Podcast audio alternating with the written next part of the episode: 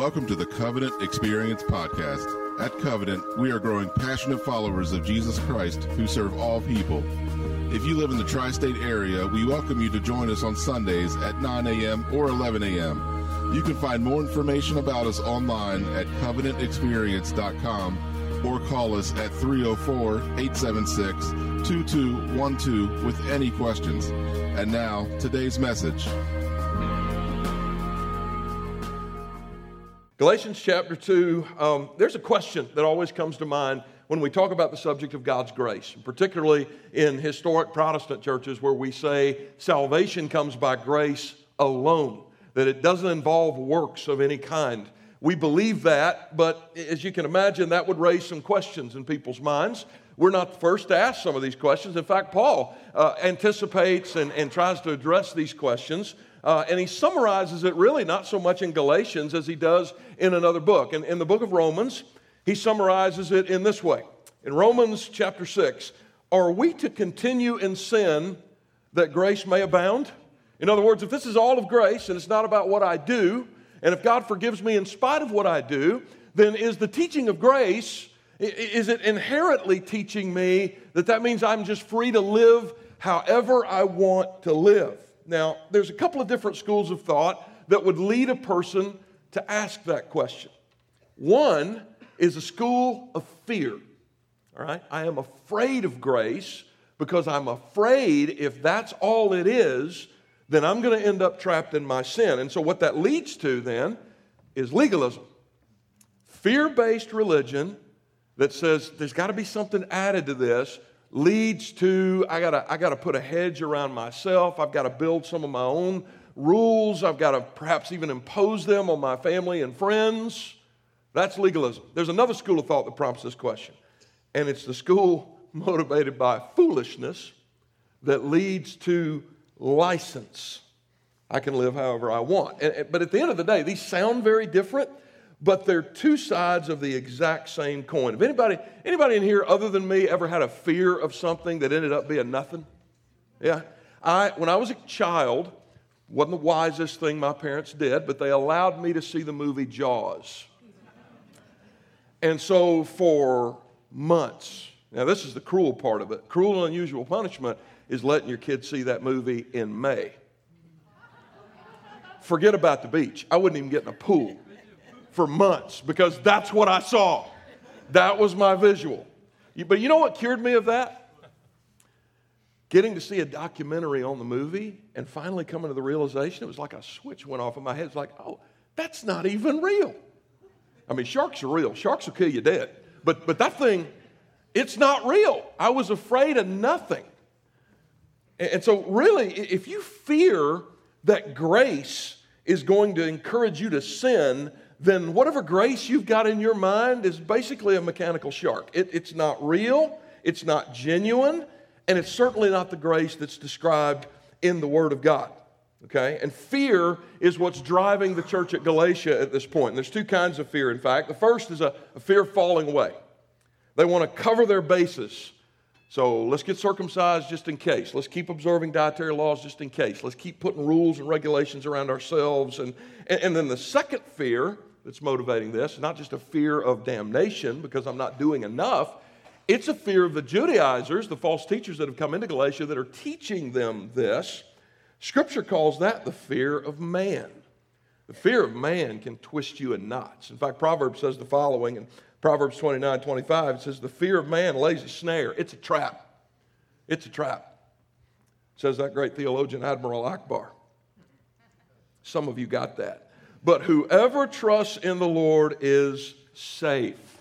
Fear of man, you get that? Fear of man and trust in the Lord are opposite ends of the spectrum. They are antithetical to each other. And so you follow a religion because a preacher tells you to. You follow a religion because the social pressure of your faith family makes you feel forced into submission. That's a fear driven faith that leads to legalism, white knuckling. Let me just hang on. And that, that kind of fear eventually damns the soul because it won't last. It's a Jesus plus religion. You need to believe, but then you also need to do this other list of things and avoid this other list of things. And, and when the Christian faith is twisted in this way, it becomes a mechanical shark. It becomes not real faith at all. And so, what causes this confusion in Galatia, and, and furthermore, what compounds this confusion, is a fear that grace alone is going to lead to license. Paul says, hey, I, I can anticipate what the Judaizers are teaching you, what some of you believe, is that people are going to conclude, well, because Jesus has paid for all of my sin, it therefore must not matter if I sin. The problem is the reason Jesus came was to save you from your sins. Okay? This is what freedom is about. It's not about continuing to play in the mud, it's about getting out of the mud and getting yourself cleaned up. And so here's the message of these roughly 11 verses we can be enslaved to our sin, we can be enslaved to legalism, or we can be enslaved to Jesus, but you cannot serve three masters. You're going to have to pick one. And so Paul's going to confront both of these great errors in these next 11 verses, and he's going to bring us to a greater understanding of how grace works. And in effect, he's saying you don't need circumcision, grace is enough, and grace can set you free. And interestingly enough, it's through an internal fight among the early apostles that we learn in this passage how grace defeats our sin. Let me tell you why I'm excited about this message this morning. It's not just because it contains what is perhaps my favorite verse in the entire Bible, but it's because I know Having gotten up in front of congregations like this for years now, I know there are people in front of me that struggle with sin. You've used legalism, you've excused it in license, there's all kinds of things, but years and years and years and years and years, there's been something that's trapped you. It has held you down, it's driven you to shame. You're doing maybe what you can at this moment to hide it because you think that's the only defense you got left. And what I'm telling you this morning is the power of these 11 verses is there to set you free from all of that. You can get free. And you can get free today. You can get free right now. And you need to learn, if you're going to do that, how grace all by itself gives you victory over that thing, whatever it is that perhaps has had you trapped. You walked in here today with metaphorical handcuffs on. You can walk out a free man, a free woman, if you can understand how grace, all on its own, gives you victory. So let me give you those three ways. The first way that grace does this is it frees us from hypocrisy. Let's back up to verse 11 and we read the following But when Cephas came to Antioch, I opposed him to his face because he stood condemned. For before certain men came from James, he was eating with the Gentiles, but when they came, he drew back and separated himself, fearing, there's an interesting word, the circumcision party. And the rest of the Jews acted hypocritically along with him, so that even Barnabas was led astray by their hypocrisy. But when I saw that their conduct was not in step with the truth of the gospel, I said to Cephas before them all, If you, though a Jew, live like a Gentile and not like a Jew, how can you force the Gentiles to live like Jews? So there's some background here. Cephas is the birth name of a man that Peter would later rename, uh, or a man that Jesus would later rename Peter. And at this point in his life, Peter has experienced some things that have allowed him to see that it is Jesus alone that salvation comes through, and through that salvation, Jew and Gentile specifically are now one in Christ. We're no longer two separate bodies. We will never again be two separate bodies. There is one people of God Jews, Gentiles, male, female, slave, free, Greek, Roman, whoever. There's one body, and Christ has united all of them. Now, the most clear example that he gets comes to him in Acts chapter 10 through a dream. He has a dream, a trance, as it were, and the, this sheet comes down out of heaven, and it's got all of these different kinds of animals on it. And he hears a voice from heaven saying, Kill and eat. Now, the problem is, of course, Peter's been raised a Jew, and so he's been raised under the law of Moses. And apparently, there are a bunch of animals on that sheet that the law of Moses told him he's not allowed to eat. And so he has a moment of internal struggle. He says, How I can't do this. And finally, he, he hears the Lord's response in verse 15 What God has made clean, do not call common. This is God's way of giving Peter a vision that teaches him that Christ has fulfilled the law of Moses. His death and his resurrection has ripped down the veil, not just between God and men, but between Jew and Gentile and men and women and all races and ethnicities. God, God has brought everybody together through Christ. And then Peter will go on from there to the house of Cornelius, who becomes a believer in Jesus, this Gentile man. And, and while Peter is preaching, the Holy Spirit comes. He falls on all of those Gentiles in Acts chapter 10, and they start speaking in tongues. And Peter goes, Whoa, wait a minute, wait a minute. I remember the last time this happened. It was at Pentecost, and it was all of my fellow Jews doing this. So apparently, Jesus, apart from circumcision, apart from dietary restrictions, apart from ethnicity, now has died for all, Jew and Gentile. He's been raised to give life to all, Jew and Gentile. He sent the same empowering Holy Spirit to all, Jew and Gentile. We are one. We have the same Lord. We have the same gifts. All because of the grace of Christ. And so by the time he gets to Antioch, which is where this showdown that Paul describes goes down, there's a church made up of a supermajority of Syrian Gentiles. And he is so convinced with this truth that he's eating with them. All right? Bring out the pork rinds, bring out that deer you shot last Thursday. All right? I don't care if it's got hooves on it, I don't whatever. We're going to eat it, whatever it is. But then a group comes in from Jerusalem, led and well, really sent by James. And for the first time, for the first time, this new belief is going to be tested. We're all one in Christ, but, but up until this point, we ain't all been one together. But now, Jew, Gentile, they're in the same room together. And we've got to, we've got to make sure we really believe this. And out of fear, Peter takes that bag of pork rinds and goes. Oh, he wipes his beard. Trust me, I know stuff gets trapped in here when you're eating. Yeah. He just wants to make sure there's nothing in there. And then he starts behaving in a way that is rather condescending in front of his Jewish brothers toward his Gentile neighbors. Have you ever seen anybody act one way in front of one group of people and act a completely different way? That's what Peter's guilty of here. And he does this for one reason because the other Jews are doing it. The other Jews are doing it.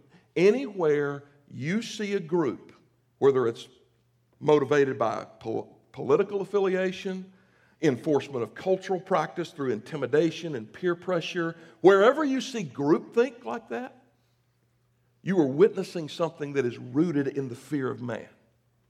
Something that will hold you in bondage, and it is always the result of hypocrisy. Now, we need to do some careful defining here. What is what's hypocrisy? Because we throw that word around, right? Don't we? I, I hypocrites. The church is full of hypocrites. Yeah, okay. Do we even know the meaning of the term? Hypocrisy is a particular kind of sin. It has a particular definition. Hypocrisy is not when you fail. That just makes you a sinner. Hypocrisy is not when you disobey. The origin of the term comes from the Greek drama. It describes someone who would put on a mask and in their, their profession of acting would pretend to be somebody that they were not. And so what happens is the Christian then co-opted this term and applied it ethically to describe moral duplicity, somebody that conceals their true character. That's what Peter was doing. All right, we'll put the, put the pork behind my back. I don't want anybody to see that this is something I do. It's someone who acts one way in front of this group, but in a totally different way in front of another group. Someone who purposefully appears as someone that they are not. And in response, Paul just calls Peter out on this in front of everybody. Wouldn't you love to have been a fly on the wall in that place? He does it not because he hates Peter, because he loves Peter, and he does it because it's not just damaging to Peter it's damaging to the church at Antioch. Can you imagine the confusion? All these new Syrian Gentiles have been eating with this man who is an apostle, who they know has borne witness to the resurrection of Jesus. He's joined them in their meals and in their freedom. He is teaching them about Jesus. And then all of a sudden, this other group comes in and they start adding rules and regulations. And then the Jewish people start suddenly to feel forced to pick sides. And the result is you got this whole group of new believers trying to live by the law covering sin rather than just purging it out of their life. That's what a hypocrite is. You cover it up, pretend to be something you're not. Several years ago, Superstorm Sandy hit New York's coast.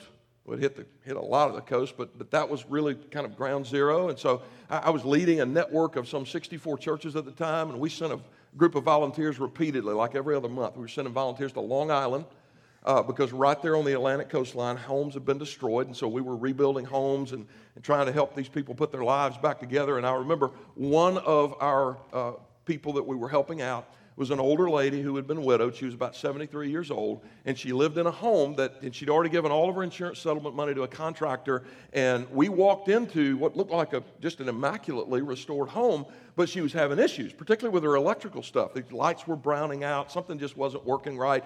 And, and so when our volunteers punched a couple of holes through that newly painted sheetrock, they found this. Now, if you don't know what that is, that's Romex, that's wiring. So when you take the plug for whatever it is, your computer or whatever it is, and you, you plug it into the wall, that there, there's not like a just a power source right there. You know, it's got to get power from somewhere else. And what, what brings the power to that outlet is that wiring right there. But if it's healthy wiring, it won't look like that. That wire looks like that because the seawater came in from Superstorm Sandy and the salt corroded the wiring. So on the other side of the wall. It looks beautiful. Had a beautiful new roof on it. It was wonderful. Inside the wall, we discovered that this contractor had not, in fact, done what he should have done. He had not rewired the house. The result is we were standing in one of the most beautiful fire hazards I'd ever seen. Take a good look at that. Because some of you, that's your life. You're trying to cover up all kinds of stuff. But when God looks at your life, He sees that and He wants to free you from that. Hypocrisy is damaging. Hypocrisy. Hypocrisy is destructive. And it'll do one of two things to you. Either on the one hand, it will, it will, you will willfully expose and be proud of your sin, or on the other hand, you, you can't you find you can't even be yourself because you're spending all your time trying to create a fake life to impress everybody else because of the fear of man or because maybe you think someone has convinced you you have to do this, you have to do this in order to have a relationship with Christ. There's only one cure for hypocrisy, and that is to live a life that is driven by grace. And if you do that, it'll free you from hypocrisy. Jesus wants to free you from hypocrisy because he loves you. Now, the question is, how does this happen? Well, here's the second way that grace free, frees us from this. It doesn't just free us from hypocrisy, it does so by planting us in the truth. Verse 15 We ourselves are Jews by birth and not Gentile sinners. Yet we know that a person is not justified by works of the law, but through faith in Jesus Christ. So we also have believed in Christ Jesus in order to be justified by faith in Christ and not by works of the law, because by works of the law, no one will be justified. Now, this is a powerful summary of the truth of the Christian gospel applied to this particular situation. He goes, We're not Gentile sinners. That, that probably sounds rather condescending to those, to we Gentile boys and girls.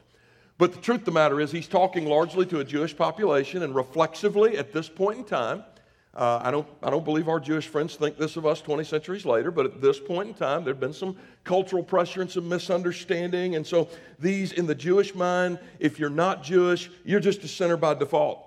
And so, Paul, in describing that mindset, says, and yet. In other words, we, we might be Jews, but we're still sinners in need of justification. And just like our Gentile friends, there's only one path to justification, and that path is not through the works of the law. And he uses this phrase justification. Justification is a legal term. Uh, if you're not, you know, if you're new to the faith, or maybe you're not a believer yet, the only place, other place you may have heard this term would be if, you, if you've ever gone to court and you see the gavel come down and you see someone declared innocent. That's what justification means. It means to declare you to be righteous and fully pleasing to God. And so, what Paul is saying here is this if it's possible for you to obey all of God's moral standards with absolute perfection, then sure, you can be justified on the basis of your own merits. Apparently, there were some people from Jerusalem church who believed this. Then there were others who maybe didn't believe it, but out of fear of their fellow Jews, decided to submit to this anyway. Paul reminds them look, it's not enough to be Jewish. We are Jews and they are Gentiles, but we come to God the same way because we're both Christian. And that's what it takes to come to faith in Christ. Anytime someone adds works to their faith in Jesus, the root of that Okay, if you're trying to justify yourself by your own works, you're trying to impress God by what you do, you've forgotten who Jesus is. That, that's, that's really the problem. And so the question is Am I relying on who I am? Am I constantly living in insecurity, particularly when I fail, which is more often than I will admit? Or am I relying on what Christ has done for me? Am I convinced that it's His death and resurrection that is the only reliable basis for why I can be in a right relationship with God? That is the only starting point, brothers and sisters, for a truly grace driven life. Real grace is rooted in the truth that I am justified by faith. Here's the key word alone. Alone. I don't add anything to this because it is not my life that justifies me. My life's what got this whole thing jacked up to begin with. It is not my death that's going to ultimately pay for this because physical death's not enough to cover a lifetime of rebellion and arrogance and condescension toward a righteous, holy God, which is why conscious eternal torment is coming my way unless that gets figured out. And moreover, my resurrection, it's not happening at all, apart from another one. It's not my life, it's not my physical death. It's, it, there's no hope in me rising again. The only hope I have is through His life, His death, His resurrection of Jesus. Now, where does that leave us? Because if you're still kind of living in a fear based sense of faith, at this point, you're like, you can't just leave it at that. Because if you just leave it at that, people are just going to sin. They're going to commit all manner of sin. Well, that's where we misunderstand the true nature of God's grace. It, it doesn't just free us from hypocrisy and ground us in the truth of Jesus' death and resurrection. In, in doing those things, it empowers us for victory. Jesus did not die principally to save you from hell. You shall call his name Jesus. That's what the angel said to Joseph. For he will save his people from their sins. This is what we miss. It's what we miss. Look at verse 17. But if in our endeavor to be justified in Christ, we too were found to be sinners, is Christ then a servant of sin? Certainly not. For if I rebuild what I tore down, I prove myself to be a transgressor. For through the law, I died to the law that I might live to God. So here's the concern of the Judaizers there have to be some rules here. Right? Otherwise, if we just leave this up to grace, people will interpret that however they want. They will declare, interpret it to mean anything. We'll have all kinds of immorality, even within the church. You won't be able to tell the difference between the two. And Paul's argument clears this up. If my identity is in Christ, and that by itself leads me to sin, then that would mean that Christ himself is a servant of sin. But what do we know about Jesus? He was perfect. So the answer is not in the boundaries. All right? In the discipline of mathematics, we speak of bounded sets and centered sets. What the Judaizers were trying to introduce into the church was something the church did not need, something that would have been destructive to the church. He, they're saying, you all need some boundaries, you need some rules. And what Paul is saying is, no, you, you don't need rules. What you need is a center. That's what you need. So think about this rope for a minute. I can tether this rope to anything else on this stage in a way that keeps me from walking off the stage. Or I can put a fence around the stage. I can electrify that fence. Might be entertaining to some of you. Right? There's all gonna be like so I can so I can be conscious now. So what would that mean? Electrified fence right here. You can't leave the stage. Well, that means I I'm not going to get too close. With every successive time I get up here to preach, I'm just a little further back. Or I can trust that the rope, because of where it's tied, is going to keep me from walking off the stage. See, this is, this is the issue. It is not, brothers and sisters, having a bunch of rules and regulations, it is making sure that I'm tethered to a center. And Paul just described that center for me. His name is Jesus. So if I'm tethered to center, and I go, well, I, I want to do this with my sex life.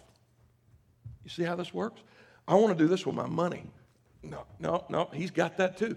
He controls absolutely everything. You don't need boundaries, you need a center. That's what it means to live in grace. Now, what, what does that look like in practically? Well, let me, let me choose a really innocuous, non awkward example. Talking to our children about puberty. I've done this with our two boys, and thank God the, the only one left is a daughter. That one's on Mrs. Rainey. I'm trying to tell her that driving is too, but she keeps pushing. She got no problem with the sex talk, but the driving, she keeps putting that on me. So, with both my boys, I've had that conversation, multiple ones. How do you teach a son or a daughter? There's, there's a couple different ways you can do that, okay? One is a law based way of doing it that sets boundaries. It's all about what you shouldn't do. Fornication is a sin. By the way, it is. In this day and age of permissiveness, that might be a good reminder for us. God does not find your sexual immorality to be cute. He's not scrolling social media, looking at your illicit relationship and pushing the like button because you have matching sweaters. He finds it offensive because it's idolatry. Okay? So it's right. Fornication is a sin. But you can do this in a couple different ways. You can, you can do it in the foolish way of license fathers, which means you just give them a box of condoms and tell them not to get in any trouble. Don't jack up your life, don't jack up somebody else's. That's called the Tom Leykis School of puberty. You can do it in a law based way. Scare the ever loving crap out of him. Don't do this. Don't do that. Put all kind of boundaries around him. Here's the thing you need to know about teenage boys, because I was one. We love to cross boundaries. Or you can do this in the way Paul's talking about here. How do you do that? Son, we've had this conversation. I've told you everything that's coming. Some of those things have already come. Here, buddy, here's what you need to know. We follow Jesus. Let me tell you something encouraging about Jesus. Jesus went through this. Jesus woke up one morning and discovered hair where there wasn't any the night before. Jesus went through a period where he tried to speak and sounded like Barry White and Cindy Brady in the same sentence. Jesus had to figure out what to do with his sexual desires. Jesus is the one who had body parts do all kind of crazy, unpredictable things. Just like, listen, son, there's nothing you're going through right now that Jesus hasn't already done, and he did it perfectly. You just stay close to him. You just stay tight to his son. You don't need boundary, you need a center. You need a center. Son, that will set you free. Just follow him. And that, by the way, brings us to the most powerful part of this passage. This is my favorite verse in all the Bible. Verse 20. I have been crucified with Christ. It is no longer I who live, but Christ who lives in me. Jesus, that's the only hope I've got. It's the only hope you have. And the life I now live in the flesh, I live by faith in the Son of God who loved me and gave himself for me. I do not nullify the grace of God. For if righteousness were through the law, then Christ died for no purpose. What's interesting is it's not just in this verse, but 13 times in six short chapters throughout this entire letter, Paul returns to the theme of crucifixion. Returning to the law of Moses, all that does is demonstrate your impotence. That's all it is. It's like a speed limit sign. Well, let me be more specific. It's like a speed limit sign on the bypass in Shepherdstown. Is it possible to go 40 miles an hour down that road? And Jefferson County knows that. That's why they sit parked out there. Right? What do you do? He pulls me over for going 43 and a 40 because they will do that on that road. Does it make any difference to him for me to say, Officer, I just had this thing cleaned up? You could eat off the floor mats. Get in this thing. Look at it. It doesn't make any difference to him. The speed limit is what the speed limit is. He, this is what the law of Moses is. It just reminds you of everything you've broken. It just reminds you of what God sees if the only thing he looks at is you. Let's look at another graphic illustration from Isaiah 64. We have all become like one who is unclean, and all our righteous deeds, you know what that means? The best day you got, the absolute best day of your life, are like a polluted garment. That's an ancient reference to a used feminine product. You know what he's saying? He's like, on your best day, if that's all you got, it's like you going getting one of those out of the trash and giving it to me and expecting me to be impressed with it. It, it sounds so offensive, but listen, it, the first key to freedom is understanding God is not impressed with you. He will never be impressed with you. You win all the trophies you want. You get as ripped as you want. You be as successful as you want. You stuff your pockets with all the money you want. On your best day, this is what it looks like. The only answer for you, for me, for everybody in the world is in verse 19 to die to the law. Die to the law. Why? Because that's the only way you're going to live to Christ. Everything about your life, my life, becomes identified with Him. That's what Paul's saying here. I have become one with His perfect life and with His atoning death and with His victorious resurrection. And the result is I'm not even the one living this life anymore. Oh, boy, that's a relief. I'm not even living this life anymore. Christ lives in me. How? By faith. By faith. Identify, identification with Christ means that God works for you by paying for your sin, in you by bringing you to repentance and making you a new creation, and through you, sanctification. The life I now live is the life I live by faith. I'm not, not perfect.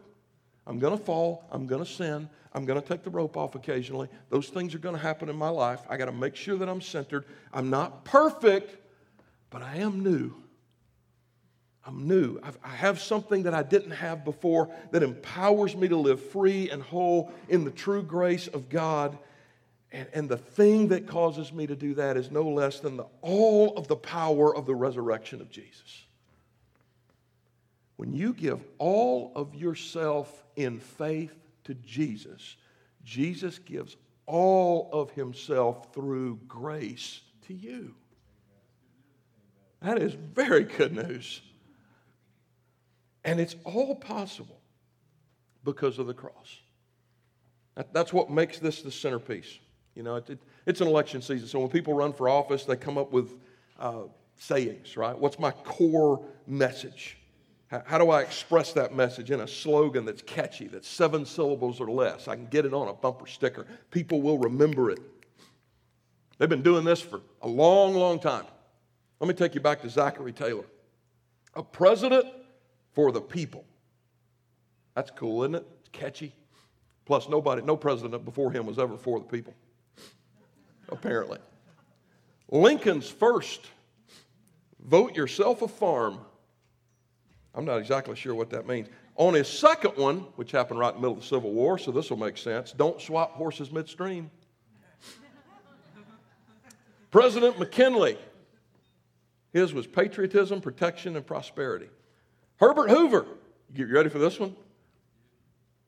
Y'all know Hoover basically started the Great Depression, right? So, so this this will move you. A chicken in every pot, a car in every garage. That didn't work out so well, did it? Eisenhower. What was that one, guys? Come on. I like Ike. Yeah. Catchy, swift. Reagan said, It's morning again in America. Bush 41 spoke about a kindler, gentler nation. Clinton told us to no, not stop thinking about tomorrow. Bush 43 spoke of a compassionate conservatism. Obama talked to us about change we can believe in, and our current incumbent wants to. Yeah, you see, see how this works? The Galatians were off course because they were off message. They forgot what, they were, what, what their faith had had taught them from the very beginning. And in the midst of this moral concern, they're in danger of losing the very thing that makes them moral. Because their own works are not going to be able to do that. And so Paul said, get back on message, get back on course.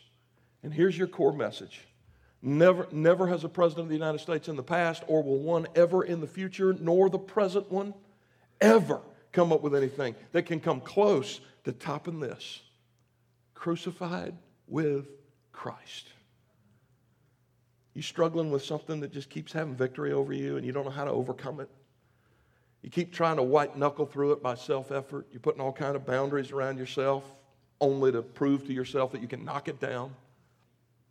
You built some silly artificial standard of morality to make yourself feel better to the point that you're now, like Peter, judging others because they're not fitting within your box and submitting to your own silly, self constructed, artificial form of morality. Do you think that living free means you can have this perverted understanding of grace? You can just live however you want you think it's okay? The answer for you is in this phrase I am crucified with Christ. And because I am crucified with Christ, I am raised with Christ. Because, brothers and sisters, he did not just live in perfection 2,000 years ago. This, this is my hope. You want to be set free? Hear this. His perfect life did not terminate 2,000 years ago. He rose from the dead. He still lives. And He lives in me and through me with that same perfection right now. And I can and I will, by God's grace and in the face of my enemy, overcome. Let's pray together. Father in heaven, thank you for the cross of Christ for the victory that it brings. Lord, so often in Protestant circles we speak, and we speak rightfully, about the fact that you paid our sin debt. You died as our substitute. Lord, we thank you for that. But so often in these same Protestant circles, we forget that this wasn't just to pay our debt, it was to give us victory. And so, Lord, may we once again recover the, the meaning of, of what the Latin fathers called Christus Victor the idea that in your death you defeated all of our sin, and in your resurrection you defeated all death. And may we live in that. May we find our identity in it. Father in heaven, if there's anyone here right now who has never put their faith and their trust in you, Lord, I pray that by the power of your Spirit, they would come to understand what this means. Father, not just some get out of hell free card, not just some way to have our sins forgiven, but to be set free to live in exactly the way that you long to empower us to live. May that be true of every person in front of me. And I pray this in Jesus' name. Amen.